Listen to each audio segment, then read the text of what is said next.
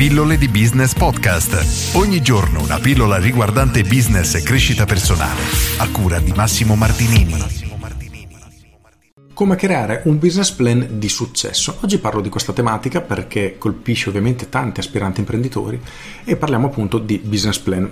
La maggior parte delle persone lo immagina come un qualcosa di totalmente numerico, quindi un bel foglio di Excel magari dove ci sono le spese da sostenere e gli incassi presunti. Fine. In realtà il business plan è molto molto più di questo, anzi racchiude una grandissima parte, la maggior parte del business plan che non ha nulla a che fare con i numeri, ma ha tutto ciò che riguarda il progetto in sé. E questo, sviluppare questo business plan, ci permette di analizzare il nostro business considerando alcuni punti di vista che se non ci si mette effettivamente a svilupparlo non si considereranno mai. Innanzitutto c'è quella che viene definita la SWOT, cioè l'analisi dei punti di forza, punti di debolezza, minacce e opportunità. E già questa analisi ci obbliga a capire come abbiamo intenzione di entrare nel mercato, nel senso che ok, noi con il nostro progetto abbiamo una determinata idea, quindi abbiamo dei punti di forza e questi solitamente racchiudono il perché un cliente dovrebbe scegliere noi.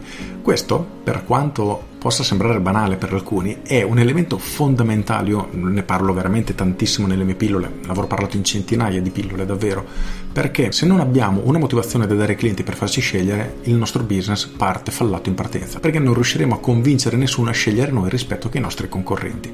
Per cui Punto numero uno, i nostri punti di forza. Legato a questo, un altro passaggio fondamentale che sei obbligato diciamo, a redigere nel momento che sviluppi un business plan è la tua idea di marketing, quindi come intenzione di proporre il prodotto nel mercato. Ora, questi semplici due aspetti che, ripeto, ti troverai costretto ad affrontare se hai intenzione di creare un business plan serio, sono i due elementi fondamentali che mancano al 99% degli imprenditori italiani, perché purtroppo la maggior parte di essi apre un'azienda, un'attività senza conoscere il proprio punto di forza, quindi il perché un cliente dovrebbe scegliere lui e senza avere alcun tipo di strategia per entrare nel mercato. Ovvero loro aprono un'attività, alzano la serranda e si mettono lì con le braccia conserte ad aspettare che i clienti arrivino da loro. Solo che oggi questo non succede più.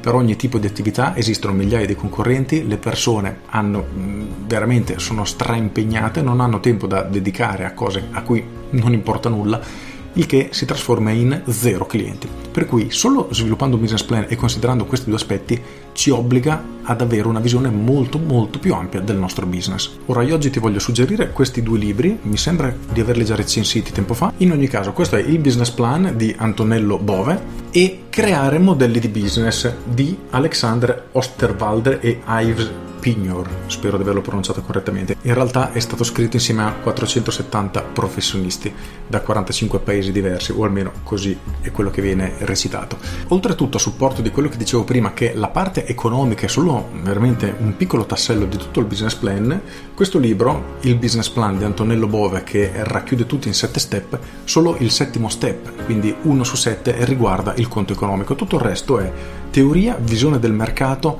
strategia per mettere in pratica, come dicevo, valutazione dei rischi, delle opportunità, di punti di forza, di punti deboli, analisi della concorrenza, insomma è tutto ciò che riguarda la visione strategica del proprio business e i numeri sono solo il tassello finale. Perché se non abbiamo messo in piedi i due pilastri che ti dicevo prima, quindi punto di forza e strategia per entrare nel mercato, tutto il resto diventa completamente inutile perché semplicemente non saremo in grado di vendere, non venderemo nulla.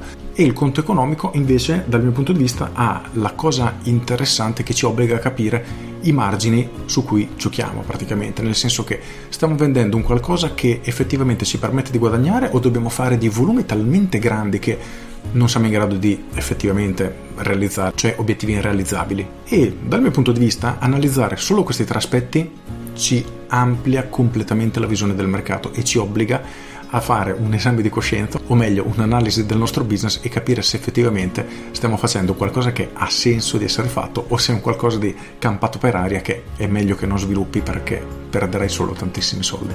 Per cui presta molta attenzione a questo perché ti cambierà davvero la vita. Con questo è tutto, io sono Massimo Martinini e ci sentiamo domani. Ciao! Aggiungo, molte delle tematiche che vengono trattate nel business plan Le tratto anche all'interno del mio corso Business Architect, ad esempio l'analisi di concorrenza, punti di forza, elementi dove abbiamo i margini, pianificazione, anche se in maniera molto superficiale, finanziaria, eccetera, perché sono elementi fondamentali per qualunque tipo di business, non solo se abbiamo intenzione di creare una startup o di avviare un nuovo business nel mercato. Se noi siamo già nel mercato oggi e non abbiamo ancora raggiunto o non stiamo, diciamo, avendo i risultati che speravamo, quelli con cui ci auguravamo di partire, allora assolutamente devi mettere mano a questo perché cambierà completamente la visione del tuo business. Per cui vai ad approfondire Business Architect e troverai tutte le risposte. Con questo è tutto davvero e ti saluto. Ciao!